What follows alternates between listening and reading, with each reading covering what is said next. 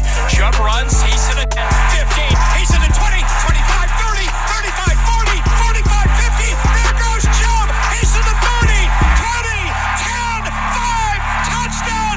Chubba Lubba Hub. Third down and 10. Pick it back. Here comes the rush. They've got him. Sack number one. Haason Reddick. Five and a half on the season. Wow. Mahomes looks to throw it. Pump faking right side. He wants it. A comeback cut. It is caught by Kelce. Touchdown! Kansas City. One of the greatest duos in the history of the National Football League. What's up, everybody? Welcome back into Canton Bound, episode 15. Wow. And just like Canton Bound, we're coming to the end of the fantasy football season. At least for this season. At least for this season. Yep. I'm joined as always by my good buddy Adam. How you doing, bud? I'm doing very well, man. I uh, I can't believe that one we haven't gotten kicked off yet. Two, that the season like it feels very recently that you know we're talking with Austin, getting everything all set up. You know, Matt Bruni and everybody get this podcast going, and like the season's almost over. I mean, It is. I, I don't. It's it's been a blur. It's crazy.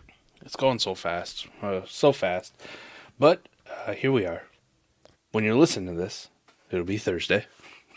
the first game of the last game of the fantasy football regular season will be kicking off that evening. That's nuts to say. It's Yeah, it nuts to say. It's It- really it- crazy that we've gotten to this point already. it it is kind of crazy when you think about the fact that uh, you know this this right now like I, I guess we can get into a couple things, but uh, right now when you have this week, this Thursday game kicks off. Like if you need a win to get in, this is it, buddy. This is your last uh, this is your last dance, if you will. Last hurrah. Yeah, Last you, you better you better get this dub, or this will be your last one. It could be win or go home for you already. You know.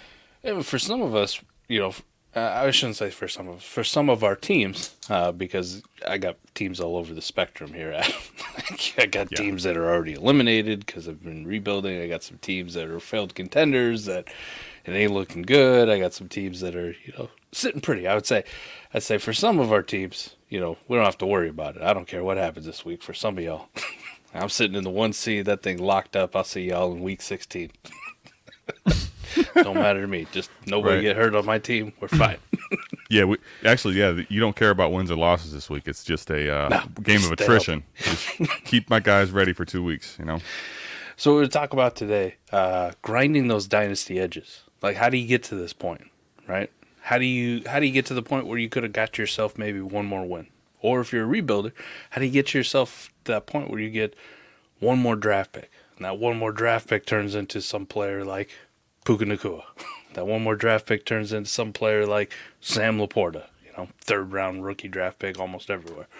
That one more draft pick, you know, maybe turned into uh, Dalton Kincaid, right? Yep. Something like that, where Yep. you're enjoying the fruits of the fruits of that draft pick. So grinding Yeah. those dynasty edges, and we uh, we kind of overlook it almost all the time. Like the little small things are the things in dynasty sometimes that those are the ones that'll put you over. Adam, like right now, here's a here's a perfect example of what I mean by grinding those edges. We got quarterbacks seemingly going down every single week, every single week. Not seemingly, they are. Okay, It's like, it's like flies. It's it's actually it's actually crazy. Uh, Mike, I was over uh, at my parents' house today, and my dad even said to me, who's not a fantasy guy, he watches football, but he's not. He's like, I guess so. This is just the year of the injured quarterback, huh? Uh, wow, wow. Yeah, You wouldn't think a lot of people would notice that outside of fantasy football. right. Here we He- are. First thing he said to me, All right. So you got these quarterbacks going down. Like, what's one thing, even as as a contender, grinding the edges would mean? Man, every time like one of these backup quarterbacks is out, you're like, you're doing what you can to get them picked up, put on your roster, line up. Best ball doesn't matter. Best ball, especially. Adam, like I, if there's a quarterback who's going to be starting this week, that's a dude that you should get on your roster. I don't know. Yeah. I can't tell you how many times last week I went and picked up Joe Flacco, right in best ball leagues, and all of a sudden on Sunday I'm like, damn, that guy's gonna make be my QB two this week. Would you look at that? like, can I, can I give you a crazy one? I have a, a team in best ball that has four legit quarterbacks. Four legit quarterbacks. Joe Flacco was quarterback one this week. Yeah, He was the fifth one that I added. I also have a team that had. You want to talk about injured quarterbacks? It's a super flex redraft league. and Tim Boyle was my only quarterback, and now I'm right back to the wire again, where I don't have anything. So right back to right back to going to picking stuff up. Oh my Yep. god! but as a contender, you're grinding it. But why is it important to do it as a rebuilder? Right? Like you think, man, season's over for me. It's been over for weeks. I don't care. Adam, in some leagues that have a trade deadline that's week 14, or have a trade deadline that don't have a trade deadline, like we uh, we argued that on 4D this week, just about trade deadlines or no trade deadlines. But say you don't have a trade deadline. Why is it important for me as a rebuilder to be out on the waiver wire picking those guys up? Because there's going to be some contender that's going to need them, right? Nobody cared about Jake Browning until all of a sudden he's, you know, putting up a monster week on Monday Night Football, right? And all of a sudden it's like, man, I could buy Jake Browning for Mike for a third. he's on his roster. That's an extra third round pick that I wasn't counting on. At the very worst, Jake Browning, you know, there's like a what 0.5% chance he's got a job somewhere else next year, starting meaningful games, right? Like the Brock Purdy situation from last year. Like this is what we're looking at. Easiest case scenario though, I'm flipping them to like a team like Adam, who's maybe competing. Going Adam, like, just give me a third. I I don't care. 2026 third, sure. like if a 2026 third was sitting on the waiver wire, I would have spent all my fab on it easily. I picked Jake Browning up for five bucks. Now Adam's got to come pay me a third for him. Easy enough. yeah, Nobody wants to give me a third. That's a free fourth. Oh, Mike, we don't like fourths. You guys have heard on this show, this exact show, us talk about how you could possibly identify those deep, deep sleepers that could absolutely change your dynasty fate. Like, think Yeah. about all those free Puka Nacua shares that you got. So you go, oh, fourth rounder. That ain't nothing. It could be. It could be. If you do this week over week over week over week over week, that's a bunch of fourths. It's a bunch of thirds, right? These are the extra little things that add up. So that's what I mean by grinding those edges. Absolutely insane, Adam. That uh, listen, picking up a Jake Browning, a Tim Boyle, a Joe Flacco. Think about it if you were to trace it all the way back. You're doing this uh, seven degrees of Kevin Bacon. Remember that game?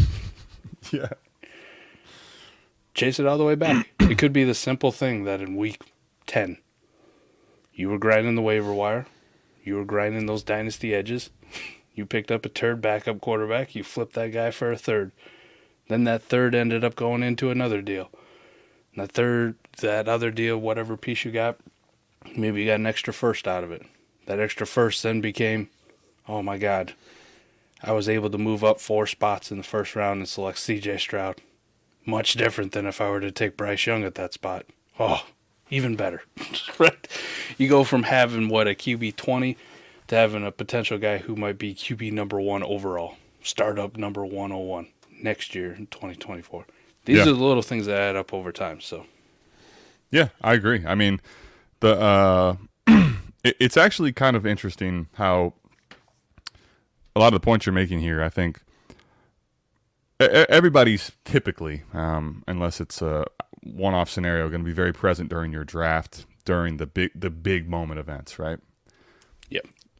even your trades, like you're you're obviously you're going to be present during your trades. I hope. Otherwise, I don't know how you got it done. But the the the draft is really key. There's a lot of key points in, in dynasty, but Mike, you know, it's it's very often not the case where almost never where you draft a team, make no moves, don't just rest on your laurels, and just here.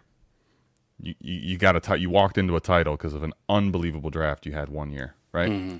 I mean, in this game of Dynasty, it's not that way. Now, if you play in a redraft league with the people and there's not a lot of action in trades, you know, maybe, maybe you ended up not really working the wire and you got a title. But in the way that we play this game, the little edges a lot of times are going to be what defines the edge in your team versus someone else at the right time. And I think the reason it's so important now to think about is you can't go back and change what you, you didn't do during the year, but those edges right now especially are the most crucial. Hey, if you if you miss on a waiver wire pickup, Mike, in week nine, you maybe you lost a week because of it, and maybe it's a player that still could be in your lineup right now.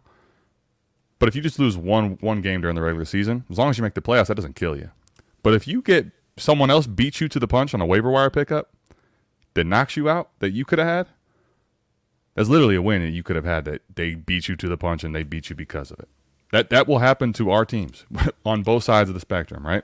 So that's why I think at least acknowledging that now, whether you've been doing it or not throughout the year, like it's really time to focus on even some of the very little things which don't seem like much, but the minor details can matter so much in the win column uh, this time of year. And like you said on a rebuilder, even grind that extra edge so that you can get your team more built up to be ready to contend sooner. Yeah, and I'm gonna go through a, a dynasty team I have, one that's uh, sitting in first place right now. Um, this league's been around for four or five years at this point, so this team's sitting in first place right now. I won the championship, I think, in the first year, and then rebuilt. Right, just did a rebuilder, and now we're right back here in contention. But I just wanted to go through the lineup. I thought it'd be fun to see uh, player history. Where did these players come from? Like, how did Mike acquire these players that are currently starting in my lineup? Right, so Patrick Mahomes uh, acquired him this year in September for three firsts. um, Bijan Robinson acquired him this year in May with the 101 pick. Breece Hall I acquired him last year with the 101 pick. Chris Olave uh, picked him 109. wow. George What a Pickens. great pick that came into, huh? Yeah, George Pickens. I picked him 111 a couple years ago.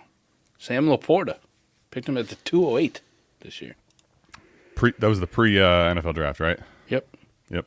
Uh, Nico Collins two years ago. So Jesus, 2021, Adam. I got Nico Collins in a trade. I sent away AJ Brown and Brandon Aiyuk. Nope, not AJ Brown. Antonio Brown, the other A Brown. Antonio Brown and Brandon Aiyuk. Back when Antonio Brown was still relevant, huh? I got Parris Campbell, Nico Collins, a 22 first and a 22 second. So who the hell knows where tho- those picks actually are? Like what those became. Right? Yep. Now I'm sitting here with Nico Collins in my lineup, right? Just as a throw in piece from two years ago. Found money. Derrick Henry, acquired this year for a second and two thirds, beginning of September. Nuts. Isaiah Pacheco. I sent uh, sent away Rachaad White in November of last year, and I got Isaiah Pacheco and Greg Dulcich back. Wow. Dak Prescott. I sent away Amon Ra, St. Brown, and Jahan Dotson in February of this year. I got Dak Prescott and Chris Godwin back. Chris Godwin uh, hasn't even done anything, and you still take that. Right. Bench, you know, like Mac Jones is sitting here on the bench. Hadn't done anything. Skyy Moore. I picked him with the 110 a couple years ago. Talk about a wasted pick, right? Still on my team just because I can't move him. Jordan Addison. Picked him with the 108. Quentin Johnston. Picked him with the 107. You know. Uh, Rondale Moore. Picked him with the 203. Trey McBride. Picked him with the 206. Not doing too bad there uh, injured reserve. Jonathan Taylor acquired him this year for Michael Wilson, 24 first, 24 second.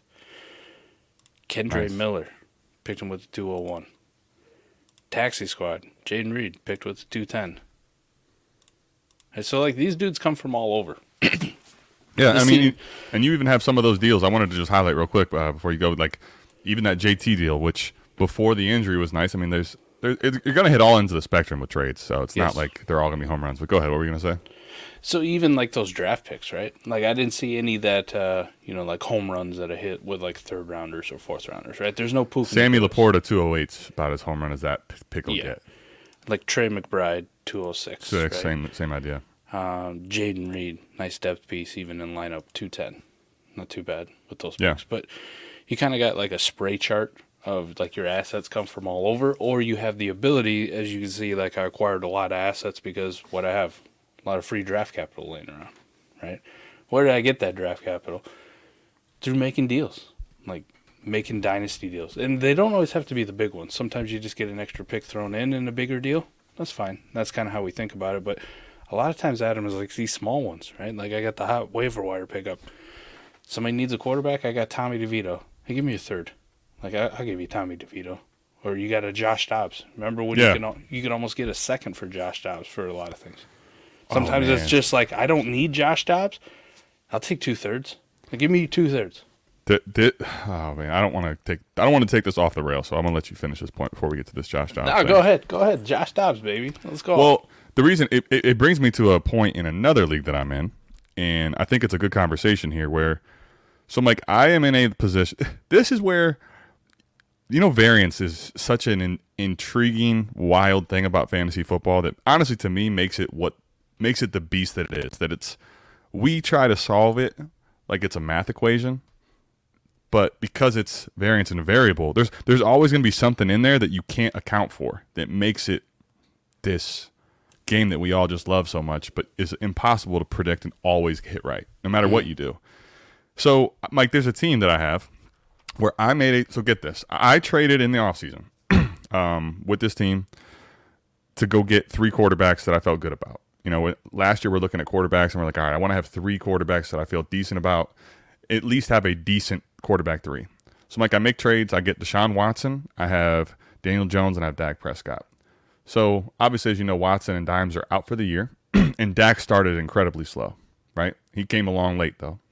So now, Mike, I, I basically because of the situations the quarterbacks gave me, decided to take it the other way, reverse. Like it's time to go in reverse and it's time to rebuild. You know what the crazy part is? Because of the way the league league settings are and how there's not really a truly elite elite option at the top. Yeah. Like I'm out here winning games. I'm out here winning games because Dak's been so good. I'm out here winning games, and with this team I've been taking in reverse, I'm literally on the edge of making the playoffs now. And Dak's playing so well, and some of these guys on my team that, like this team, if you look at it, is not the perennial contender. I don't want to make it to be that case, right? But it's good enough where it's like, man, if I was able to maybe cheaply add a Dobbs type, this is why the conversation's coming up. The Dobbs type, of some kind of a super flex option just to get me through the playoffs, I might have a puncher's chance in this league. So the fact that I already my pick can't go to 103 or 4 anymore, why not see if I can get in the playoffs? Hell, you know? So I'm out Yeah. here trying to make all these deals for super flex options.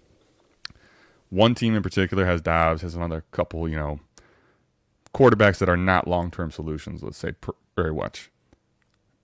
And we he's he's trying to get me to give him a first, man. And I'm like, dude, I'm, it's never going to happen from me. I mean, if you get it from someone else, I mean, I, honestly, more power to you. I, we're, we're at the point where like he's not even talking a second, like, and I, I'm feeling like a second would be a little bit of an overpay, right? Or at least like giving you a more than what you need for Dobbs, a, a very fair deal. The reason it's so, con- the reason I wanted to talk about this is from his lens. What I don't understand is Josh Dobbs. If you don't make a move for him, right? Like you don't, he doesn't value him as a long term play. What what is the point? Obviously, if you want to ask for a gouge to get it, fine. But mm. if you can't get it, what is the point in holding him? Like that that's where I don't understand. We're at the point where we have less than a week. I don't see him giving me a deal. I don't see him giving him a deal to anyone else. And Josh Dobbs, you're not, you don't get the chance to extract out that value, and it, it, it- that value can just go away and poof, you just lost it on your chance to rebuild. That's where I really don't understand it from his side, other than he's just trying to gouge. Like it doesn't make sense to me. Yeah, I'm definitely with you on the side. Uh, and you know me, I, I, we've had a lot of discussions too, where if I want to rebuild, like my my price threshold isn't as high, right? The opportunity to diversify my assets is almost greater than getting full market boat, and I don't really want to gouge people. Like there are times where I will leverage people into paying more. Like man, Adam's really desperate for a quarterback, but I'm gonna leverage you into a like with an asset that's really good, right? like it's safe and secure, right? Like Yeah. you want Justin Herbert off me, you're gonna pay for it, Adam. Of course. right? Uh, you, you want, and much to you know, most times it, it works out pretty well for me. But you know firsthand, and, and the people who follow our stuff and, and know me know my hate. Uh, uh, I should say distaste for Brock Purdy. like I, I keep it honest about how he's playing. But in the off season, Adam, like you're watching me trade Brock Purdy away for you know third round picks. S- second, Seconds. It, it went to seconds. It Went to Trey Lance straight up. Yeah, it wasn't any first, right? Like I, Right. I'm dealing them all over the place. And talk about coming back to bite you in the ass. Yeah, right. Absolutely. So there's another one, right? Like Brock Purdy, we are talking about uh, with uh, with like late round free draft picks, that kind of stuff, right? Fab money. But like quarterbacks like that, like Josh Dobbs, Josh Dobbs was found money there for a while. Like at the beginning of the season, you're like, oh man, he ain't too bad. Like I might be able to spot start him or something. And then when he got to the Vikings for the first couple games, you're like, damn, like this guy's actually a difference maker. You know what I mean? Like he's a he's like a QB one option. I should be starting Josh Dobbs. And then we saw his last game. Pretty bad. Pretty horrible. And we we got these question marks. I did see that it came out today that they announced that he's going to start again. Like he's going to be the starting quarterback, you know, coming off their bye, So that's good. But Adam, if you're coming to me trying to buy this Josh Dobbs share, I'm going, well, I don't think uh, realistically this is a dude who's going to have a, you know, an opportunity opportunity to start. I mean, let's be honest about it. He's what in his tenth year, fifteenth year. it feels like with Josh Dobbs on his thirty-seventh team. Like there's Yeah, kind of a reason you're bouncing around all the all over the place.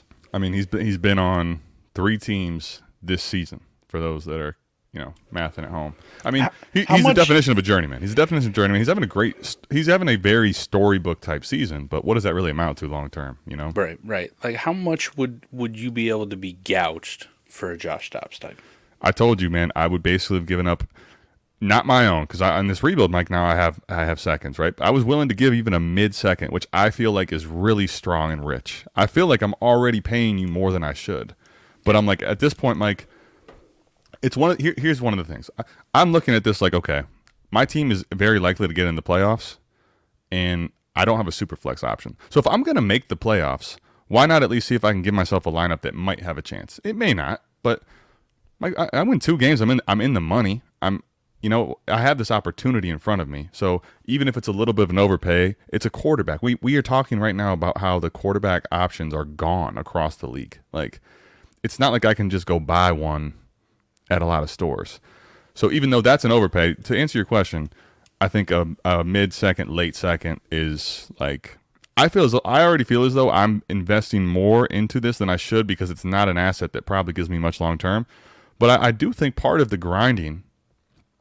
This is not a team I would typically invest in, Mike. But part of the grinding is you build up all these dubs so that when you have to in spots, you end up overpaying a little bit, but you've built up a bankroll. It's kind of like saving money. You know, like there's going to be times where you need to go buy something. It's not going to cost you what you want it to, but I'm doing that because like I need to fit that spot here. I don't have any other options at Superflex. A lot of these teams are still trying to make the playoffs. No one's coming off QBs or they don't have any. So it's like the, the problem is we're going to both end up losing out if he doesn't make a deal like that, right? If I don't, if he doesn't Yep. take a top end offer from me, I get no quarterback and he gets nothing for the option. Exactly. Exactly. There becomes a point where you just go like, "I'm good, man," and uh, hey, you you can try all you want, but you're just hurting yourself in the long run because in reality, somebody if somebody came to our Discord, right? They came to the Savage tier and they're like, "Hey, Mike Adam, I got this offer. There's this guy. He desperately needs quarterbacks. I think I can leverage him. He wants Josh Dobbs. He's willing to give up a mid second. And I'd be like, "You haven't taken that yet? You're an idiot." this this is where we some of the ways in which we talk to our patrons it's it's actually you know endearing but it's also like we love you but th- th- these are the things that you don't keep asking in here we let you know like stop asking me these questions go that deal should already be accepted Ask me the high level questions. This one's too easy. like you know you, you can listen to our free stuff you can listen to anything we put out free and you know the answer to this question you know if you if they came and they asked, uh, listen, this guy needs a quarterback. He's trying to play hardball. All he wants to give me is a single third. I'd be like, well, send him this deal back, right? Structure it in this way. yes If he doesn't want to take it, then fine. Like I would rather hold on to Josh Dobbs because in the event he does have a job somewhere next year, well, piss off. Like you can keep your third, but right like ideally I want to get him off my team. I want to get the points off my team. I want to get another L on my resume to make my own draft pick better. You know, we go into the full explanation of why you would like to move Josh Dobbs, but you come with that easy one, that layup like you're talking about, like a mid second. Jesus. By all Yeah, I means, mean, buddy. it, it's a it's a playoff t- it's a playoff second that isn't getting a bye. Like I feel like that's like kind of the definition of mid, maybe maybe late, but more like a mid. You know, I- i- Is there? I guess it brings up the question: Is there any, any of those like borderline Josh Dobbs esque quarterbacks like that that you wouldn't trade on a rebuilder for a mid second? Uh, no, the the ones that you if you describe them like Josh Dobbs, the answer is definitely no. I mean, because what the, the defining criteria, Mike, which one of the things I'm I'm trying to get better at is you know when you when you talk through something, give defining criteria so people can kind of take it and run with it their way. I'll give you some examples. Josh Dobbs is QB 28 on Keep Trade Cut right now. Okay, yeah. That's where he is, even after that bad week. Down a little bit. Derek Carr or a mid second. You're a rebuilder. Honestly, I, I, I don't think I'm even. The reason I wouldn't buy Derek Carr, I don't know he's going to play. I don't know how healthy he is, and he hasn't been doing anything all year anyway. Correct. But if you're a rebuilder, would you sell him for a Oh, second? I'm sorry. Are you talking? I'm thought you were talking about from me from this buying no, no. on this team. Rebuilding, I'm selling for a second. Yes, mid second for sure. Aaron Rodgers? Yeah. Gosh, yes. Aidan O'Connell. From uh, y- yes, yes, yes, a thousand times yes. Gardner Minshew. Desmond Ridder. All of them. DTR. Who was it? Ho- Trey Ho- Lance. Everybody you just mentioned there, like it's not even a really a, it. There's not much of a discussion. I guess I could see. It's not me personally. I could see someone saying, "Listen, Carr just got really banged up this year. I think typically he's a better fantasy scorer, even though he's getting older. Like I believe next year he'll be somewhere." I'm not going to say it's the right process, Mike, but for him, I could at least say like I don't agree, but I get where you could come from. The other guys don't make any sense. So the reason I was going to say the defining criteria for me, Mike, is this, and let me let me know your thoughts. It would have to be someone that's maybe had got a role that we weren't expecting them to, is performing, and I can say to myself, this is this is the the biggest defining criteria. Like, can they actually just be an outlier and have a job that they can continue to earn over time and force us to believe in this player, right? I mean, you, you could just say Bas- Baker Mayfield's name. Sure, Baker, Baker Mayfield is, is would be one where like I probably don't like it, but I would do it. Yeah, like I, on a rebuilder, I'd still sell for a second. Yes, on a contender, I'd buy that. Right, on a rebuilder, I'd still sell it. Still, right? That could come down to it where you, you could go one of two ways. Like, do I want the mid second or do I want the possibility of having Baker Mayfield? Am I ready to go in 24? Sure. That kind of thing. So, Yeah, like ba- ba- Baker would be a good one. Yes, but it has to be a guy that I can say, you know, isn't hitting like crazy age cliff eight range, isn't in this Derek Carr, uh, Aaron Rodgers for sure, and also like these young guys like DTR. The DTR thing. I mean, let's just say before Flacco came over and he was going to start the rest of the year. We we all know by the contract there that he's not going to be the starter next year, right? Like you're investing in something that doesn't have really an outcome of being the starter long term. So that that's where, to your point, yes, Baker Mayfield. I guess he, he might be one of the only ones that would really kind of fit that bill. Could of- you throw could you throw Matt Stafford even though he's on the older side in there? Yeah, I mean he's a uh, he would be kind of like the Carr thing, except for he's probably play, performed a little bit better and at times has given you upside. So he, he's very similar to Carr in, in that regard, though, which is why it's not quite. But yeah, you, I could make the case again, and that's why I said it with Derek Carr. I could understand someone saying uh, why you'd hold. Yeah. Yeah, I just thought, I thought it was interesting that he's that high, and I'm just going like every kind of quarterback around him. If I'm on a rebuilder, somebody comes to me with a mid second, these dudes are just gone. Here you go. I'm not gonna fight you. I'm not gonna try to leverage you. I don't care. I I don't, I, Adam. I don't even look to see if you need a quarterback. Right. The only thing I'm looking to see is where's that draft pick. Oh, that's Bob's. Bob's the 106 right now, or the 206. Right. Done. Here you go. Yep. Exactly. I don't care if I'm helping you. Doesn't matter. That's irrelevant to me. All I'm thinking about is my team. And I'm thinking about where that pick is. And I'm thinking about what this quarterback actually means to me. And I'm going, draft pick means more. Having hmm. that liquidity means more to me, right? Having that extra mid second next year where maybe I can move up and, and get from a JJ McCarthy range in the rookie draft to a Drake Maye, Sure. right? Like, could I make that jump with a mid second? Could that be a piece that I use?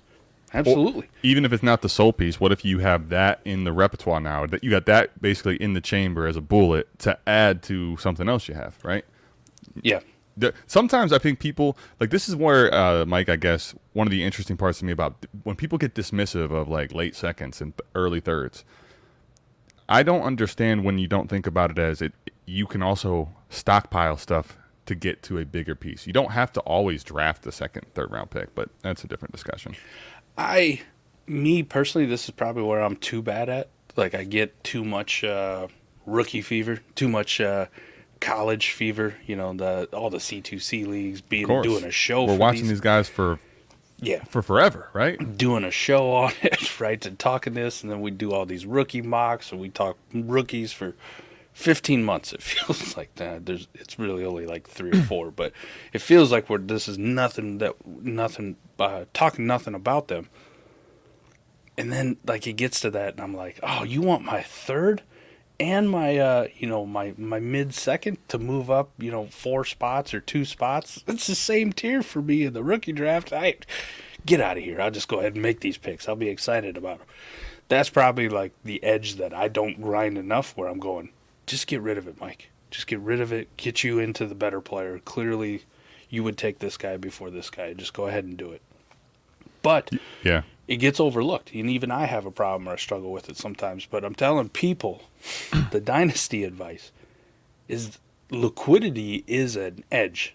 Like that's an edge you can grind Yes. taking irrelevant or I'm not gonna say irrelevant, most likely to be irrelevant in the grand scheme of things. In your roster construction, most likely to be irrelevant in the the warp discussion, how much of an actual difference maker are, how close they are to just being a replacement player, just a ra- random dude you can find on the waiver wire for a cheap third or whatever the case may be.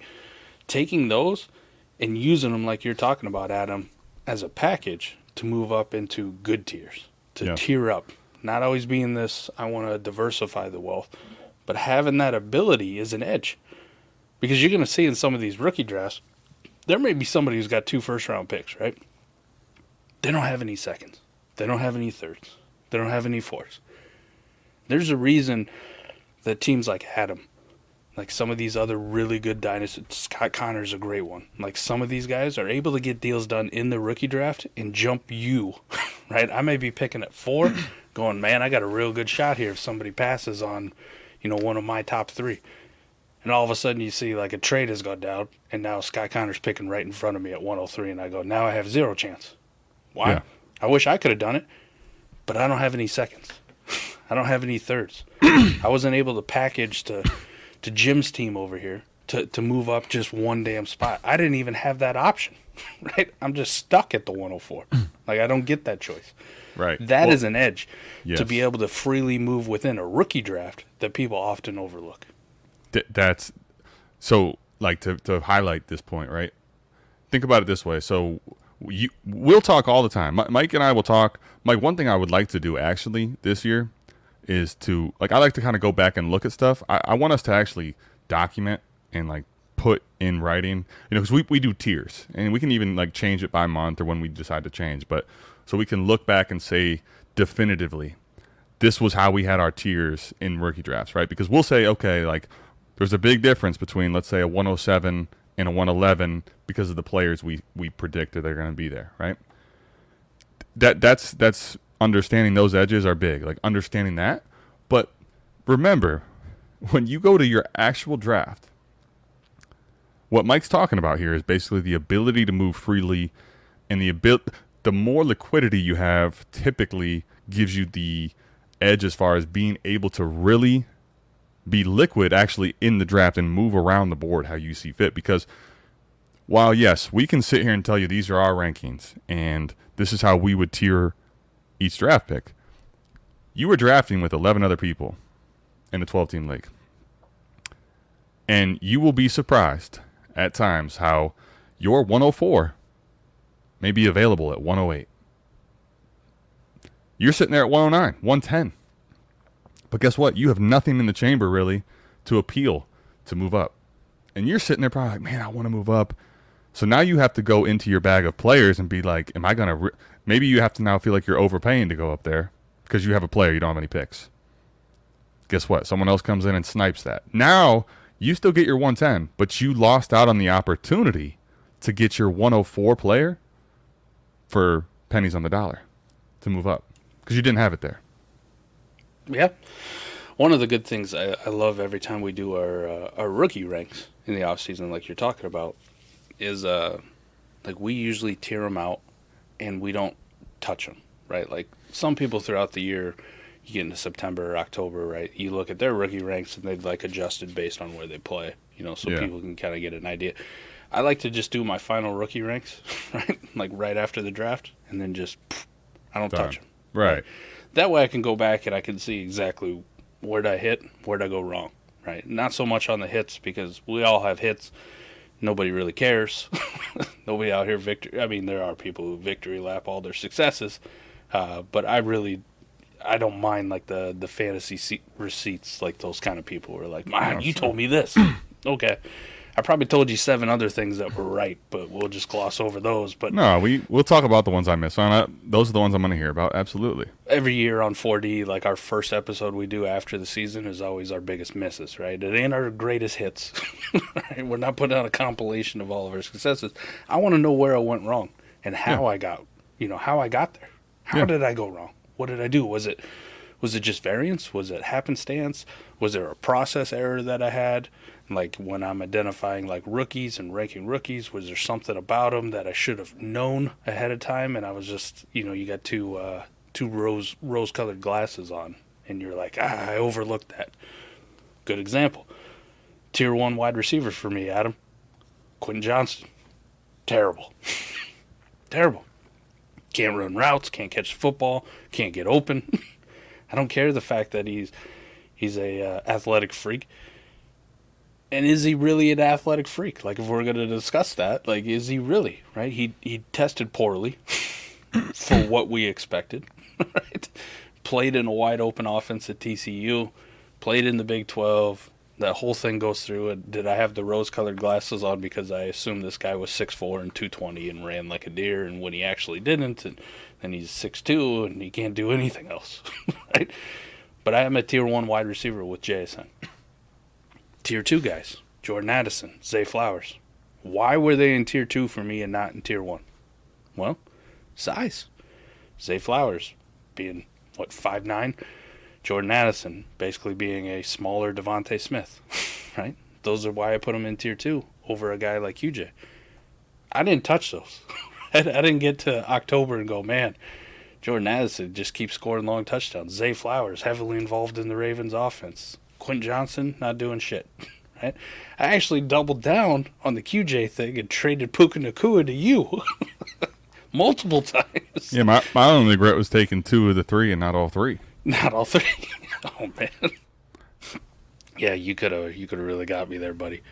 But like that's the kind of thing when you talk about tiers within a rookie draft, having that liquidity. So JSN, I could say I could say this. If I would have traded up into tier one from tier three guy, right? Like Rashee Rice, Jayden Reed, Jonathan Mingo, Jalin Hyatt was who I had in my tier three guys.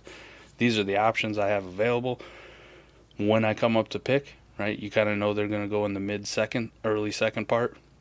Could I take that second plus another second, maybe a third? Could I move up into tier one? Could I move up to the 105? Could I move up to the 106 and possibly have an opportunity? 50 50 whether I would have been right, right? You're sitting here today. Would you go, would you rather have QJ or would you rather have Jayden Reed? I mean, I think it's Jayden Reed at this point. I was gonna say I don't. I hope that I hope that one isn't 50-50. right.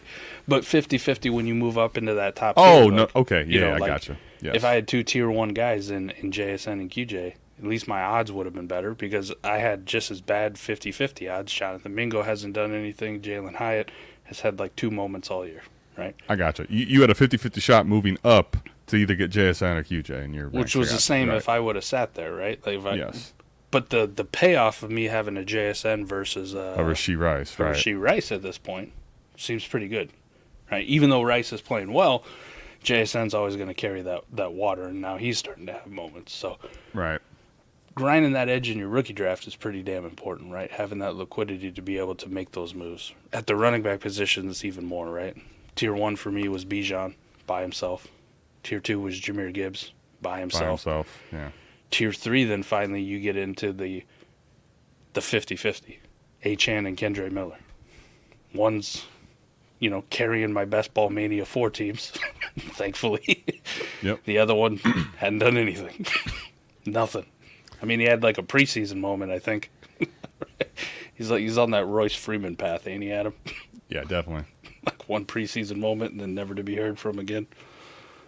But like your tier four running backs, Charbonnet, Tank, Roschon, Tyjae, If I'm sitting in tier three or four, a possibility in my rookie draft being able to pick him, I would have loved instead of having that, you know, locked in that this is one of the dudes I got to take, and I just got to be okay with one of these tier four guys.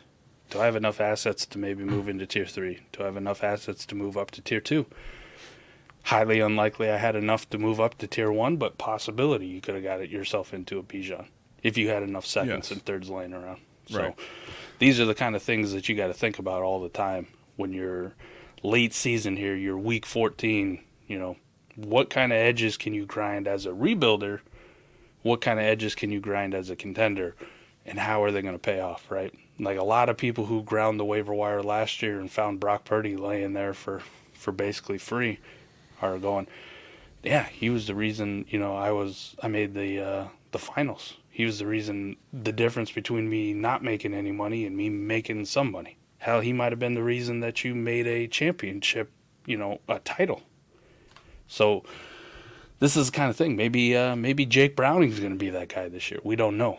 But if you're not grinding that every single week, right, grinding those small things that we don't think pay off, wh- what are you doing? what Well, are you doing? So, so I think I think there's actually layers or levels to it, and um, is interesting because Mike, like what, what you're talking about there, we, we do our rankings basically for for those listening. I don't know if you know every draft that we run on in South Harmon, it is a I'm pretty sure they're all every 100 percent, not even one that's not a 100 percent pre NFL draft run rookie draft, right? I think the only one that isn't. Uh, uh, the, okay, there's a couple that aren't. The IDP league is not because we don't get IDP, IDP players, yeah, players. okay. The C2C league is not because we have to know who's actually moving on to the NFL to move Correct. them from C2C rosters. Sorry, I, you're you're correct on both of those, and I was I was just thinking more offense dy- dynasty. So you're right on both those. I think. regular dynasty, and I think you have that one uh, South Harmon dynasty degenerates. It's like start 16 or whatever that go. we set up I- as a post I- NFL. I did that one just to man. that- I actually did that that way, and that was just to make it uh, switch it up a little bit. Yeah. Right. Well, the reason I uh, bring this up, Mike, is because when you when we do our tiers and when we talk about them, we we're doing them to prep ourselves and get ourselves ready, and everybody who does drafts before the NFL draft, and that's where a lot of that information is stored from, right? And so uh, it's great. I'm just saying, like when you go post NFL draft, maybe if we were to um, inherently there's going to be some things we would tweak and then we have still that old one we have now what does post nfl draft look like and then your rookie rankings you can go back and look our rookie rankings we can just go back and look and see how we switch throughout the season but So- more so to, to see what it looks like before and after um, and then i wanted to get to the points of I did. Uh, I did change or update my rankings, and I'm pretty sure you did too. Uh, from pre NFL to post NFL. Did we? Okay. Draft kit. Yeah, I'm pretty sure we did that. But those were all like right after. You know what I mean? The rookie ranks were right after. So you're talking early May. you know. right so, so it's like it was almost uh, like immediate reactionary and not enough maybe like not, not enough thinking when involved really Correct. But it does make me think that we should have two separate tabs. that's what i'm saying exactly the two separate tabs to keep it clear and easy to look at exactly Yeah. right yep And, But- and it it'll help us, right? That's exactly right, and especially as you go to look back at prior years, it'll give you because here, here's the to get to the point you're making. The grinding the edges. What are you doing? I think there's layers or levels to it, Mike, and that, and it's this.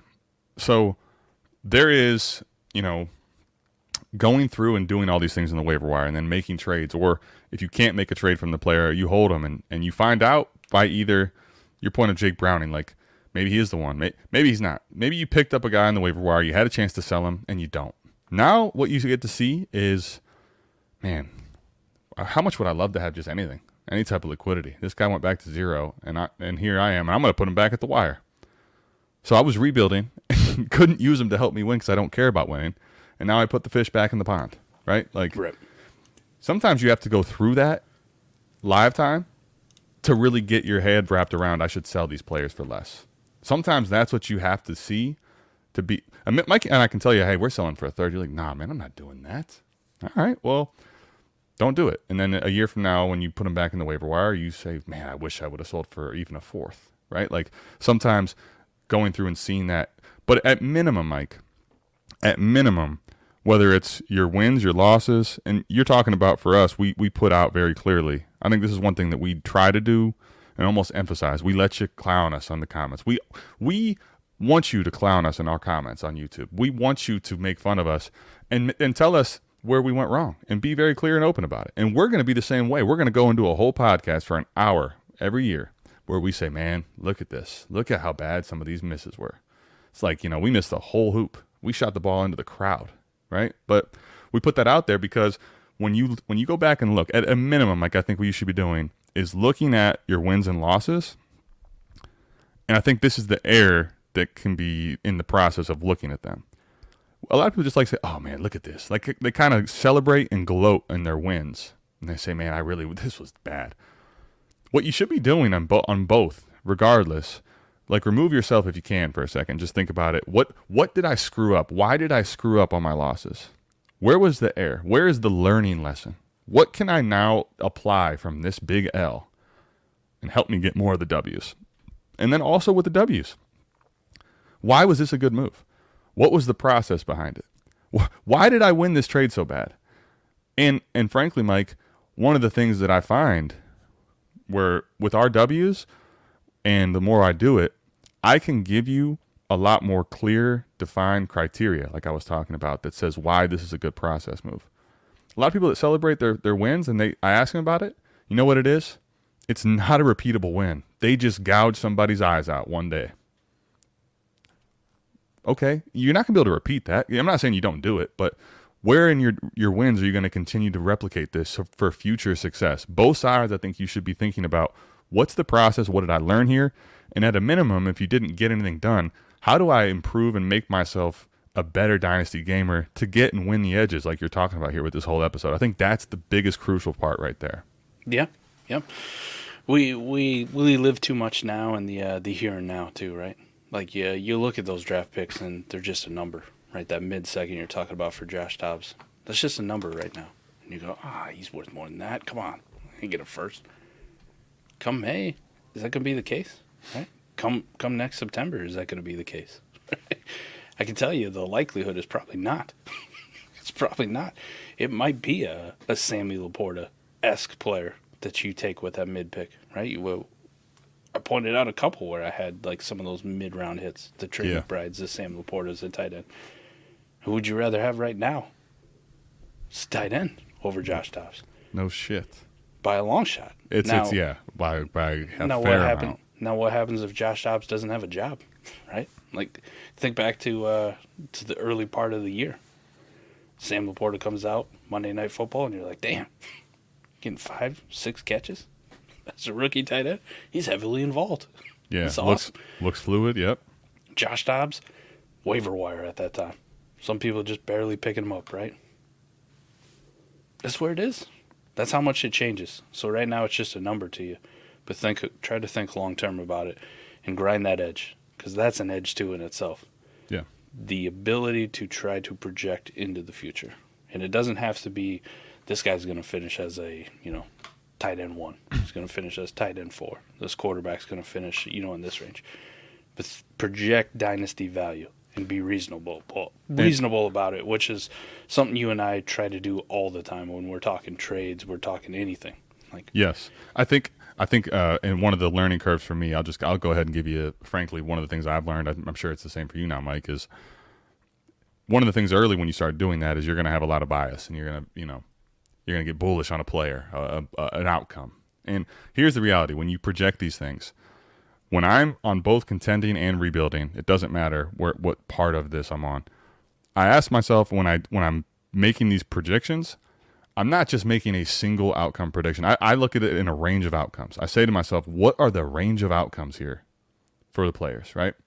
For example, Sam LaPorta. Let's go ahead and talk use Sam LaPorta. Like he was drafted well enough, good enough to say like before going into the year, like he's gonna matter. I mean, he's definitely gonna be a tight end with the role. He's they, they basically replaced TJ Hockenson directly with Sam LaPorta. Like obviously they have very, very high stock in this kid.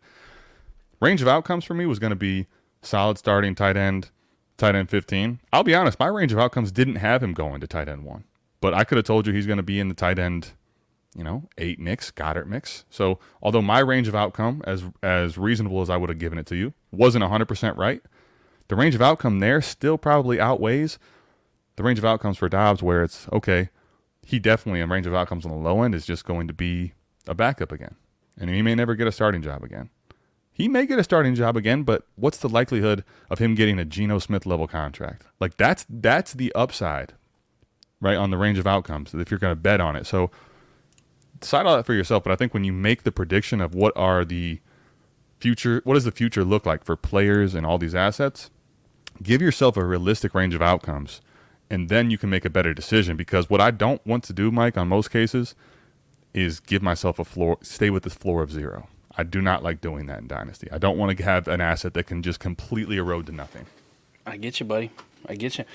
This is a good one. I like talking about these dynasty edges. Some things that always get overlooked, and these just are a few. I mean, we could do you know like a Hours. five-part series on Yeah. this thing, to be completely honest. But we'll be back here uh, same time, same place next week for Canton Bound, episode sixteen. It'll be the fantasy playoffs. We'll see. Three weeks in the dance. Hopefully, Adam. Hopefully, it's an uneventful week. I mean, please, we need it. Uneventful. Un- uneventful in the um, Y'all know what I'm talking about. the list, the, that even- list, that list. Yeah, Not saying anything. Just let's just be uneventful, please. that Christmas list we want to be short. You know, please. We've been good all year. Time to be rewarded. Absolutely. We appreciate everybody. Thank you for tapping in. That's gonna do it for us. We'll see you back here next week. Peace. Peace.